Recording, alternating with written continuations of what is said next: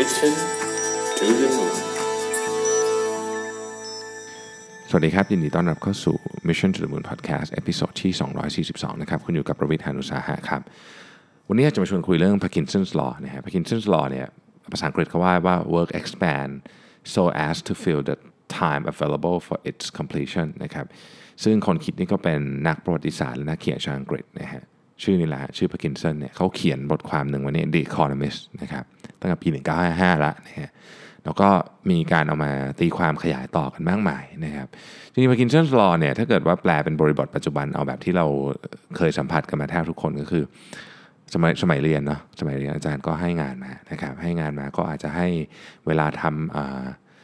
อ่าหนึ่งเดือนบ้างนะฮะสองเดือนบ้างอะไรเงี้ยนะครับถามว่าให้เวลาทำหนึ่งเดือนกับ 2 เดือนเนี่ยต่างกันไหมนะฮะคำตอบคือไม่ต่างครับ เพราะว่าไปทำกัน 3 วัน ก่อนจะส่งหมดนะฮะนอกจากคนที่ฟิตจริงๆ มันมีนะครับมีบางกลุ่มเขาเริ่มทำเลยก็มีแต่ว่าส่วนใหญ่อะนะฮะส่วนใหญ่รวมถึงผมด้วยเนี่ยก็นั่นแหละครับอ้าวสุกนี้ต้องส่งแล้วนะฮะวันจันทร์ก็เริ่มร้อนรนนิดหน่อยแต่ก็ยังไม่ทำอะไรนะฮะอังคารนี่เริ่มขนหัวลุกนะครับพุธนี่ไม่ได้นอนพฤหัสไม่ได้นอนนะครับศุกร์ก็ส่งกันแบบแบบพอดีเวลาเลย คือสมมติเขาให้ส่ง4ี่โมงก็ส่ง3ามโมงห้าสิบเก้าเลยเป๊ะๆแบบนี้ก็จบผ่านมาได้นะก็ทุกคนก็ก็น่าจะมีประสบการณ์นี้แต่ว่าถามว่ามันดีไหมก็ต้องบอกว่ามันไม่ค่อยดีหรอกเพราะว่าถ้าเกิดว่ามันเกิดอะไรผิดพลาดขึ้นมานะครับสมัยก่อนเนี่ยนะครับระบบการเซฟฟงเซฟไฟล์เนี่ยมันยังไม่ได้เฉียบคมเท่านี้นะมันต้องเซฟใส่ floppy floppy disk อะไรพวกนี้นะฮะมันก็มีหลุดๆพังๆเจ๊งๆก็มีเหมือนกันนะฮะไม่ได้มีส่งอะไรทางหนึ่งทางเน็ตอะไรแบบนี้หรอกเพราะว่าเน็ตสมัยก่อนมันช้ามากนะฮะอัปโหลดไฟล์ใหญ่ไม่ไหวหรอกนะฮะ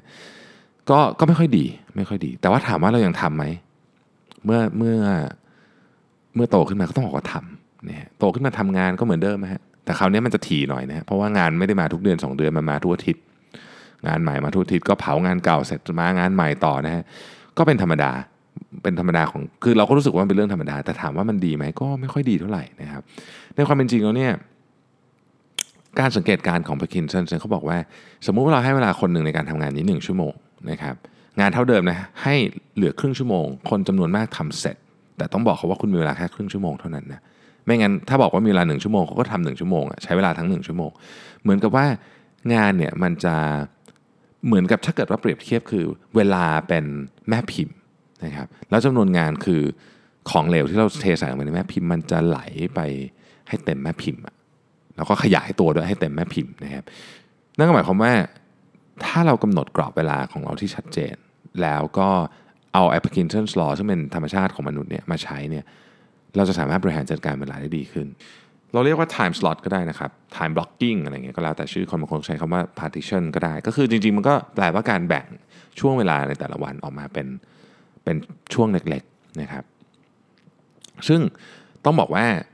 เครื่องมือที่ดีที่สุดตอนนี้นะครับเอาตอนนี้นะฮะที่ดีที่สุดเนี่ยคือ calendar ที่อยู่ในมือถือคุณนะฮะ Google อะไรก็แล้วแต่ไอปฏิทินนี่นะฮะที่อยู่ในมือถือที่อยู่ในคอมพิวเตอร์ของเราเนี่ยที่เป็นไม่ต้องไปซื้อโปรแกรมอะไรเนี่ยแหละโปรแกรมฟรีที่มาเครื่องเนี่ยนะฮะ work มาก เพียงแต่ว่าเราต้องเราต้องมาใช้งานมันให้ให้เป็นนิดหนึ่งนะครับ ผมเนี่ยเชื่อว่าวิธีการทำจัดการทานซอสเนี่ยเป็นวิธีการจัดการกับไอ้ความปัญหาที่เราชอบทำงานแล้วเผาส่งตอนก่อนถึงเส้นตายเนี่ยได้ดีที่สุดนะครับ ผมใช้วิธีการใช้ ปฏิทินของ Google บวกกับ Asana ซึ่งเป็น Task Management Task Management Tools นะครับแต่ว่าคุณจะใช้ไอ้ Task Management Tools เนี่ยตัวไหนก็ได้นะครับ ไม่มี Trello มีอะไรเต็มหมดเลยนะฮะแต่ว่าอยากจะอยากจะให้ใช้สักตัวหนึ่ง ผมคิดว่ามันมีประโยชน์นะครับ นอกจากว่าเรามีระบบการจัดการที่ที่เรารู้สึกคุ้นกว่านั้นที่สามารถบริหารจัดการ task ได้ก็โอเคนะครับไม่เป็นไรประเด็นไอ้เรื่องเครื่องมือไม่ใช่ประเด็นสำคัญประเด็นสำคัญมันอยู่ที่วิธีคิดมากกว่านะครับอะทีนี้ เวลาผมทำ time slot เนี่ยนะครับเริ่มต้นก็คือจะใช้เวลาประมาณวันอาทิตย์เนี่ยนะฮะช่วงวันอาทิตย์เนี่ยนะครับก็ใช้เวลาสักแล้วแต่แล้วแต่แล้วแต่วันนะบางทีก็ใช้นานบางทีก็ครึ่งชั่วโมงเสร็จครึ่งชั่วโมงถึง 1 ชั่วโมงนะครับเอางานทั้งหมดของอาทิตย์หน้าเนี่ยมาดูเลยนะว่าอาทิตย์หน้าเนี่ยเราต้องทำอะไรบ้างนะครับ คือเอามาใส่เอามาดูเนี่ยคือให้ใส่ในตัวปฏิทินนะครับนะฮะผมมีทั้งหมด 6 อันนะครับคือ อันอันที่หนึ่งคือ core responsibility นะครับคือไอ้สูตรนี่มันเปลี่ยนไปเรื่อยนะบางทีแต่ก่อนผมใช้ 4 ปัจจุบันนี้ผมใช้ 6 ก็เปลี่ยนไปเรื่อยอันที่หนึ่งเนี่ยคือ core responsibility นะครับคืองานหลักของเรานะฮะถ้าคิดไม่ออกก็คืออะไรคือ job description ของเรานั่นแหละคือ core responsibility นะครับอันที่สองเนี่ยก็คือ managing people นะครับดูแลเรื่องคนคือปัจจุบันเนี้ยต้องบอกว่า คนที่มีทีมนะครับต้องใช้เวลา ประมาณหนึ่งอะเยอะเหมือนกัน เพื่อที่จะบริหารจัดการคนเป็นสิ่งที่สำคัญที่สุดเป็นหน้าที่สำคัญแล้วกันของ manager นะฮะแต่คนที่แม้ไม่มีทีมเองก็ต้องบริหารจัดการนะครับอาจจะบริหารจัดการเพื่อนร่วมงาน หรือแม้แต่หัวหน้าก็คือการบริหารจัดการอย่างหนึ่งนะครับการให้ feedbackนะครับการเช็คอินอะไรพวกนี้นะฮะก็คือวิธีการบริหารจัดการอันหนึ่งนะครับซึ่ง core responsibility เนี่ยผมให้ 30%นะน้ำหนัก managing people 30%นะครับ personal growth นะฮะอันนี้เป็นสิ่งที่มีความหมายกับชีวิตเรานะครับไม่จำเป็นจะต้องเป็น เรื่องที่เกี่ยวกับงานก็ได้หรือที่เกี่ยวกับงานก็ได้นะครับ ถ้าเกี่ยวกับงานมันจะดีนิดนึงตรงที่ว่ามันจะช่วยเสริมกันอย่างยกตัวอย่างตัวเอง personal growth ของผมอันหนึ่งแล้วกันนะที่ผมชอบทำคือนี่แหละอัด podcast นะครับอัด podcast มันก็ช่วยเสริมงานผมด้วยเพราะว่าทฤษฎีหลายอย่างที่ผมอ่านเพื่อจะมาทำ podcast เนี่ยผมก็ไปใช้ implement จริงที่สีจันด้วยนะครับ20% personal growth นะครับ พวก crisis and fire นะฮะก็คือพวก ต้องดับเพลิงอะนะฮะไอ้พวกนี้เป็นพวกฉุกเฉินนะฮะพวกงานด่วนงานอะไรเงี้ยซึ่งบางทีมันกะยากเหมือนกันแต่ว่าเราเผื่อไปสักสิแล้วกันนะมันไม่ควรจะมีเยอะนะเอาจริงๆแล้วเนี่ยถ้าเราบริหารจัดการเวลาดีมันไม่ควรจะเยอะนะฮะหมดเนี่ยนะฮะอันที่ห้าคือ free time ครับ free time เนี่ยรวมหมดนะเวลาพักเวลาเล่นโซเชียลเวลาอะไรเงี้ยนะครับก็ 10%นะครับแล้วก็แอดมินฮะแอดมินนี่เป็นงานจิปาถะที่ต้องทำเกือบทุกวันนะครับเช่น อ่านอนุมัติเอกสาร การขออนุมัติเอกสารนะครับการออกเอกสารอะไรต่างๆ PR PO SO นะฮะเช็คอีเมลเช็คอีเมลนี่เป็นงานเป็นงานแอดมินที่ทุกคนต้องทำก็เรียกว่าทุกวันนะครับอันเนี้ยคือ 6 หมวดนะครับผมทบทวนใหม่อีกทีนึงนะครับ core responsibility นะครับ managing people personal growth crisis and fire free time แล้วก็ admin นะครับอีกทีนะฮะ1 core responsibility นะครับ2 managing people 3 personal growth 4 crisis and fire 5 free time และ6 admin work นะครับผมแบ่งเวลาอย่างนี้นะครับ ก็คืออันที่ 1 core responsibility เนี่ย30นะครับ managing people 30นะ personal growth 20 แล้ว crisis and fire admin 5 free time 10นะครับก็เป็น 100นั่นหมายความว่าถ้าเกิดเรามีเวลาทำงาน 60 ชั่วโมงต่อสัปดาห์นะครับก็งานแอดมินก็ไม่ควรจะเกิน 5%ก็คือ 3 ชั่วโมงต่อสัปดาห์ ถ้าเกิดเราแบ่งแบบนี้นะซึ่งปกติบางทีก็ทำได้บ้างทำไม่ได้บ้างนะครับแต่ว่าบางบางบางช่วงเนี่ยถ้าเกิดผมรู้สึกว่างานแอดมินมันเยอะเกินไปนะฮะผมจะเริ่มหาวิธีการ automate มันนะครับจะเริ่มหาวิธีการ automate มัน ถ้าเกิดมันเป็น Excel หรือ spreadsheet ก็จะพยายามหาวิธีเขียนสูตรเขียนไม่เป็นก็ไปหาคนที่เขียนเป็นนะฮะหรือ delegate มันออกไปนะครับอาจจะเอาซอสอะไรก็แล้วแต่คือต้องคือถ้าเกิดมันเริ่มเยอะในงานแอดมินเนี่ยมันจะต้องหาวิธีการนะครับส่วนใหญ่ที่ยังทำอยู่แล้ว delegate ยากหน่อยก็คือเรื่องอีเมล แต่ก็ก็พยายามทำนะพยายามหาวิธี delegate พยายามหาวิธี automate มันอย่างเช่นจัดจัด grouping ให้ดีนะครับหรือบางทีเนี่ยถ้าเกิดผมบางทีเดินทางไปนานๆ แล้วเมลมันเยอะมากๆนะครับบางทีเนี่ยผมคือถ้าเมลใหม่ยังเข้าแล้วเมลเก่าเคลียร์หมดบางทีผมแบ่งไอเมลเก่าเนี่ยที่ยังไม่ได้อ่านไปอยู่โฟลเดอร์ก่อนนะแล้วก็ทำเมลใหม่ให้เสร็จก่อนแล้วค่อยกลับไปทำเมลเก่า ผมรู้สึกว่าแบบนี้มันโอเคกว่าคือตอนแบ่งไปอะเมลมันจะเหลือที่เป็นที่เป็นหน้าหน้าหลักมันคือเหลือ เริ่มใหม่ถูกไหมครับเราก็รู้สึกว่าโอเคมัน manage ได้นะครับอันนี้ก็แล้วแต่เทคนิคของแต่ละคนนะฮะส่วนตัวคิดว่าการบริหารจัดการอีเมลเนี่ยเป็นเป็นอะไรที่ที่ควรฝึกนะครับควรฝึกควรควรจะมีสูตรสำเร็จของตัวเองว่า เราบริหารจัดการอีเมลวิธีนี้เราเราเร็วต้องหาไปเรื่อยว่าทำยังไงนะครับบางคนชอบแบ่งโฟลเดอร์บางคนชอบมันมีวิธีเยอะมากอะนะคือคืออีเมลมันเป็น part ใหญ่ของงานที่เราต้องยอมรับเหอะว่าจริง ๆ แล้วมันไม่ค่อยได้สร้าง productivity สักเท่าไหร่ นะครับโอเค ทีนี้ ตารางสัปดาห์เสร็จแล้วเนี่ยสิ่งที่สำคัญที่สุดอันหนึ่งคือต้องต้องมีวินัยกับการรักษา time slot ต่างๆไว้ให้ได้นะครับ ซึ่งมันเป็นการช่วยสร้างวัฒนธรรมองค์กรด้วยนะคือเราเคารพเวลาของเราเองแล้วเราก็จะเคารพเวลาของคนอื่นนะครับเลิกเริ่มประชุมตรงเวลาเลิกประชุมตรงเวลา หรือแม้แต่เรานั่งทำงานคนเดียวเราก็ต้องเคารพเวลาเช่นบอกว่าฉันจะทำงานนี้แค่หนึ่งชั่วโมงนะครับหนึ่งชั่วโมงก็ต้องเสร็จ ถ้ามันไม่เสร็จเนี่ยมันมันไม่แปลว่าเราทำงานไม่มีประสิทธิภาพหรือ มันไม่เสร็จจริงๆ คือเราต้องใช้เวลามากกว่าหนึ่งชั่วโมงคราวหน้าเราก็จะได้มีประสบการณ์ ไปกำหนดเวลาบางทีเราจะประเมินกำลังของเราสูงไปก็ได้บางทีเราต้องใช้ 2 ชั่วโมงนะครับแต่ถ้าเกิดเราทำแบบนี้ไปเรื่อยๆเนี่ยบางทีทำเสร็จหนึ่งชั่วโมงรู้สึกว่าเออมันก็ไม่ได้หนักมาก เป็นไปได้ว่าคุณอาจจะใช้เวลาทำจริง ๆ ควรจะใช้เวลาแค่ครึ่งชั่วโมงเท่านั้นนะฮะอันนี้ก็คือ Parkinson's law แบบหนึ่งนะเนี่ย ทีนี้เนี่ยถ้าเกิดเราสามารถหาได้ว่างานแต่ละอย่างมันควรจะใช้ time slot เท่าไหร่จริงๆอะอย่างผมบอกว่าคุณอ่าน research paper ฉบับหนึ่งนะครับสมมุติปกติคุณอ่านอยู่ชั่วโมงหนึ่งถามว่าต้องใช้ชั่วโมงจริงไหมลองไหม45นาทีเสร็จไหมเนี่ยอันเนี้ยเป็นสิ่งที่สามารถทำให้เราทดลองได้นะครับ เราถ้าเกิดอยากทดลองเนี่ยผมมีทริคอันหนึงเนี่ยนะพยายามเอางานที่เราอยากทดลองเนี่ยนะครับสมมติเราอยากจะลองทำอันเนี้ยให้เสร็จภายใน 45 นาที เอา time slot อันนั้นนะไว้ระหว่างงานอีก 2 อัน เช่นประชุม อีกประชุมหนึ่งเว้นไว้ 45 นาที มันจะบีบเราทั้งหัวทั้งท้ายนะเราจะทดสอบได้จริงๆว่าไหวหรือเปล่านะครับ อันนี้ก็เป็นวิธีหนึ่งที่ทำได้นะครับทีนี้เนี่ยมาร์คแซนเดอร์สนะครับซึ่งเป็นผู้ร่วมก่อตั้ง education tech ชื่อ filter.com เนี่ยนะฮะเอาเป็น education tech ที่เอาพวก AI มาใช้นะครับในการเพิ่มประสิทธิภาพของลูกค้าเนี่ยเขาก็เขาก็พูดถึงเรื่อง time slot ด้วยเหมือนกันใน Harvard Business Review นะครับเขาเรียกเขาเรียกชื่อว่า time boxing นะครับซึ่ง ก็ก็เป็นชื่อที่ที่เก๋ดีนะก็คือเวลาเป็นกล่องๆนะอืมการทำ time slot เนี่ยข้อข้อดีอันหนึ่งเวลาทำในปฏิทินคือ มันจะเห็นสีฮะเอาเมื่อกี้ผมลืมบอกไป ไอ้หกงานเมื่อกี้คือ 6 สีนะครับ core responsibility สีหนึ่งนะครับ managing people สีหนึ่ง personal growth สีหนึ่งนะครับ fire and crisis สีหนึ่ง free time สีหนึ่ง admin สีหนึ่งคือแบ่งสีไปพอเวลาคุณใส่ลงไปในในปฏิทินของคุณแล้วเนี่ยคุณจะเริ่มเห็นว่า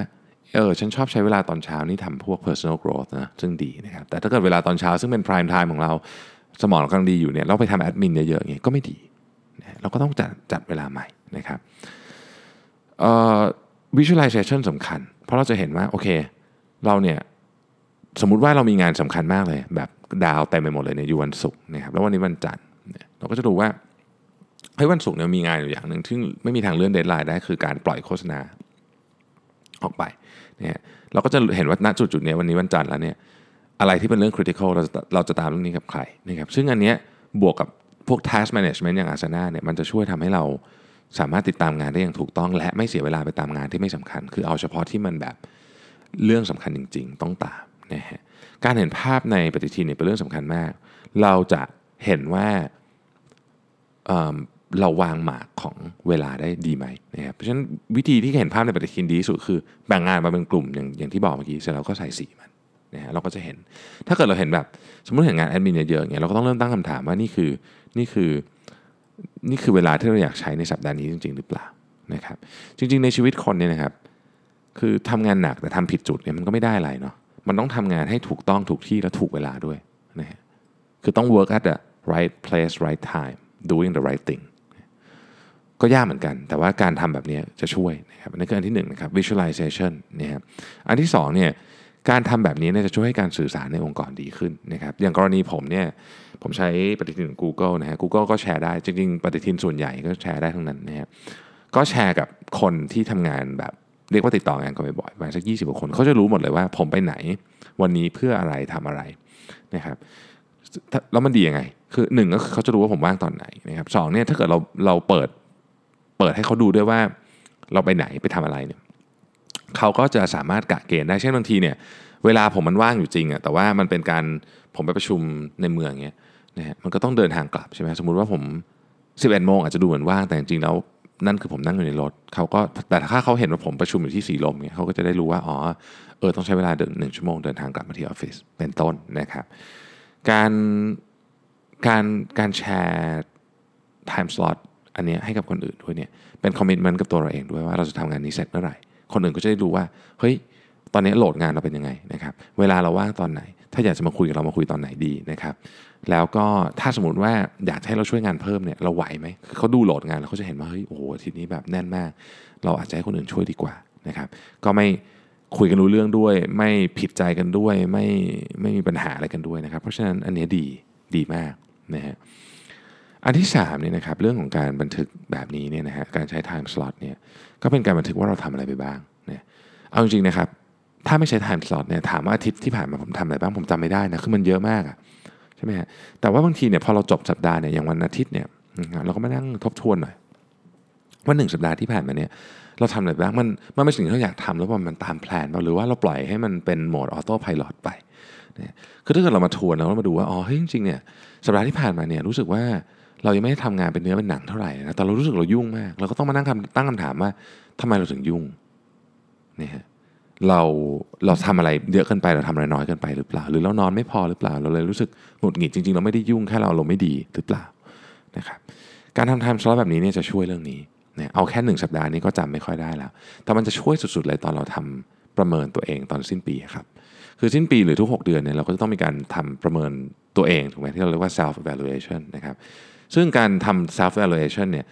คุณจำไม่ได้หรอกว่าเดือนมกราคุณทำอะไรบ้างเอาจริงนะฮะยากมากนะครับแล้วถ้าเกิดคุณเสียเวลาไปทำนั่งทำรีพอร์ตอีกชุดหนึ่งเพื่อบันทึกมันก็เสียเวลา แต่อันนี้มันใช้ได้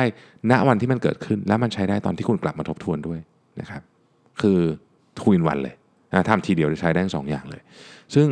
คนที่บันทึกงานที่ตัวเองทำไว้เนี่ยจะเขียน self evaluation report ได้ดีกว่าคนที่ไม่บันทึกเยอะมาก เพราะเขานึกออกว่าแต่ละเดือนเขามีความสำเร็จอะไรนะครับ การทำแบบนี้เนี่ยมันยังเป็นคล้ายๆกับไดอารี่เรื่องงานด้วยเนี่ยแค่ข้ามปีไปก็ยังได้นะครับ คือเราบันทึกเรื่องเราไปในตัว เรารู้ว่าปีนี้เราทำอะไรเดือนนี้เราทำอะไรสัปดาห์นี้เราทำอะไรนะครับทำให้เรามาดูได้ว่าเฮ้ยฉัน productive หรือเปล่า ปีนี้ฉันแบบยุ่งมากเลยแต่ฉันอาจจะไม่เคยได้ทำงานเป็นชิ้นเป็นอันเลย หรือเป้าหมายยังไม่ได้เลยเพราะอะไรเราต้องย้อนกลับมาดูไหมต้องมาออกแบบไหมนะครับ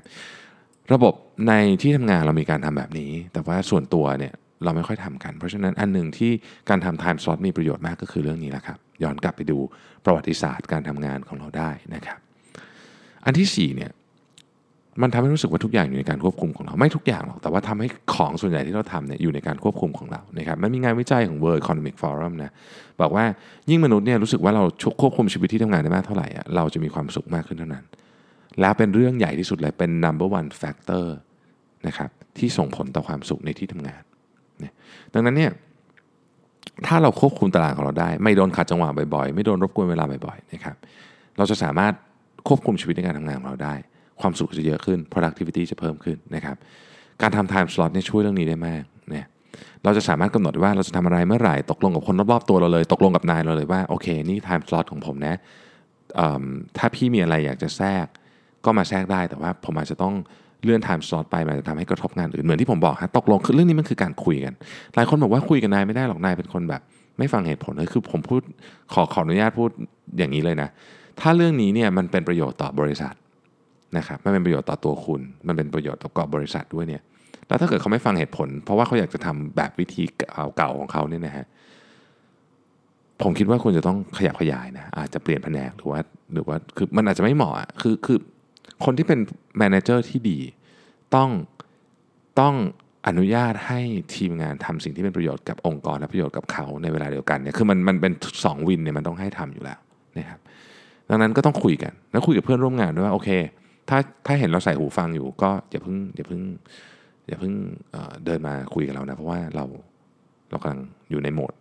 เรียกว่าอาจจะเป็น deep work mode อยู่นะครับ ทำยากเหมือนกันเรื่องนี้ แต่ว่าจริงๆเนี่ยผมเชียร์ให้นโยบายมาจากผู้บริหารนะอย่างตอนนี้ปีหน้าเราทำตึกใหม่ มันเป็น open space ใช่ไหมครับ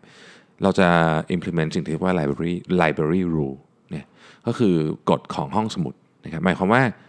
open space ก็จริงแต่ไม่ใช่ว่าคุณตะโกนโอกเวกันตลอดเวลา คุณอยากเดินไปคุยกับใครคุณเดินไปคุยกับคนนั้นเงียบๆนะครับอันนั้นคือ library rule นะคือไม่ได้หมายความว่าห้ามทำเสียงเลยนะ library สมัยนี้ก็คุยกันได้ คือเรานึกถึงห้องสมุดที่มหาวิทยาลัยเออแต่มันก็หลากหลายนะห้องสมุดบางบางมหาวิทยาลัยก็เงียบ แต่ว่าห้องสมุดส่วนใหญ่ครับมันก็พูดกันได้ แต่เราก็ไม่ได้พูดกันแบบดังเวอร์ถูกไหมอันนั้นแหละคือ library rule นะครับเรื่อง time slot นี่ช่วยช่วยช่วยเรื่องทั้งหมดนี้ได้หมดเลยนะครับ ไม่ยากไม่ยากเลยนะครับเพราะไม่มีอะไรเลยคือเริ่มทำได้กำหนดไปเลยว่าจะทำไงนะครับอ๋อแล้วก็โค้ดสีของของ task ที่คุณกำหนดเนี่ยถ้าคุณใช้อาสนะก็ไปกำหนด field ของสีให้เหมือนกันนะครับแค่นั้นเองก็ก็สามารถลิงก์กันได้แล้วนะฮะ